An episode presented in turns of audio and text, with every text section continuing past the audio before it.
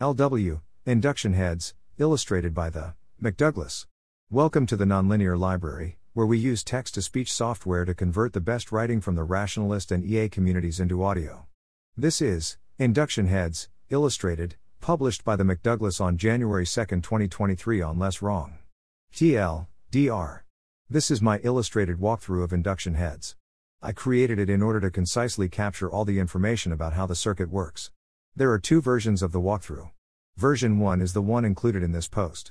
It's slightly shorter, and focuses more on the intuitions than the actual linear operations going on. Version 2 can be found at my personal website. It is all the same stuff as version 1, with a bit of added info about the mathematical details, and how you might go about reverse engineering this circuit in a real model. The final image from version 1 is in line below, and depending on your level of familiarity with transformers, looking at this diagram might provide most of the value of this post. If it doesn't make sense to you, then read on for the full walkthrough, where I build up this diagram bit by bit. Introduction Induction heads are a well studied and understood circuit in transformers. They allow a model to perform in context learning, of a very specific form, if a sequence contains a repeated subsequence, for example, of the form AB.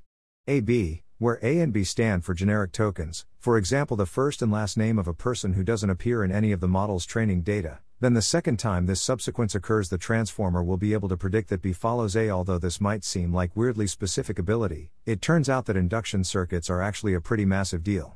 They're present even in large models, despite being originally discovered in two layer models, they can be linked to macro effects like bumps and loss curves during training and there is some evidence that induction heads might even constitute the mechanism for the actual majority of all in context learning in large transformer models. I think induction heads can be pretty confusing unless you fully understand the internal mechanics, and it's easy to come away from them feeling like you get what's going on without actually being able to explain things down to the precise details. My hope is that these diagrams help people form a more precise understanding of what's actually going on.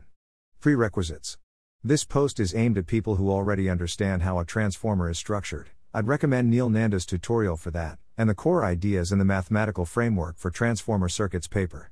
If you understand everything on this list, it will probably suffice. The central object in the transformer is the residual stream. Different heads in each layer can be thought of as operating independently of each other, reading and writing into the residual stream. Heads can compose to form circuits.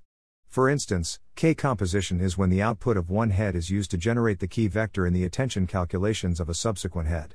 We can describe the weight matrices WQ, WK, and WV as reading from, or projecting from, the residual stream, and WO as writing to, or embedding into, the residual stream. We can think of the combined operations WQ and WK in terms of a single, low rank matrix WQK, equals WQWTK, called the QK circuit. This matrix defines a bilinear form on the vectors in the residual stream, VT which is the attention paid by the ith token to the JTH token. Conceptually, this matrix tells us which tokens information is moved to and from in the residual stream.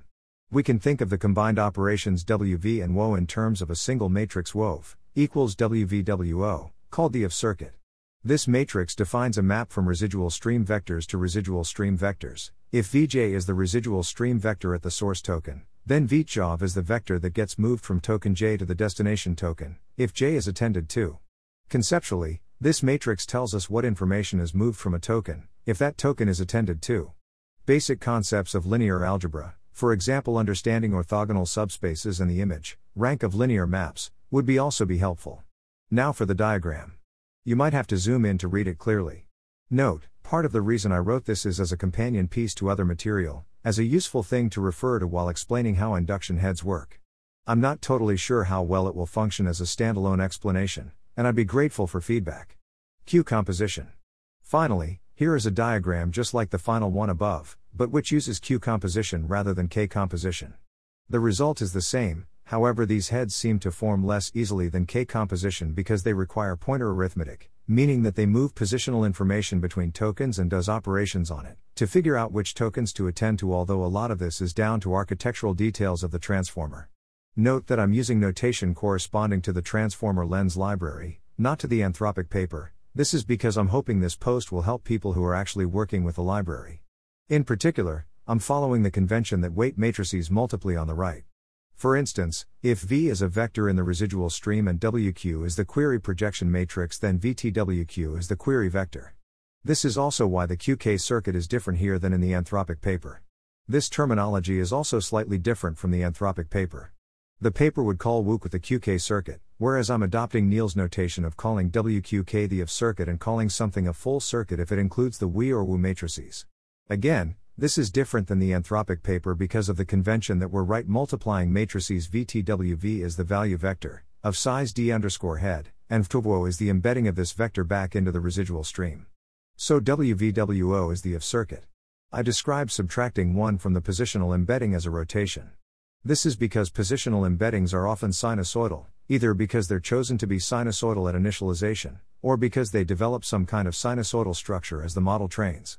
For example, if you specify shortformer equals true when loading in transformers from transformer lens, this means the positional embeddings aren't added to the residual stream, but only to the inputs to the query and key projection matrices, i.e., not to the, the inputs to the value projection matrices WV.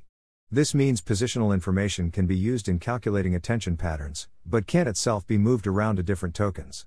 You can see from the diagram how this makes Q composition impossible, because the positional encodings need to be moved as part of the OV circuit, in the first attention head. That being said, it seems transformers seem to be able to rederive positional information, so they could in theory form induction heads via Q composition with this rederived information. To my knowledge, there's currently no evidence of this happening, but it would be interesting. Thanks for listening. To help us out with the nonlinear library or to learn more, please visit nonlinear.org.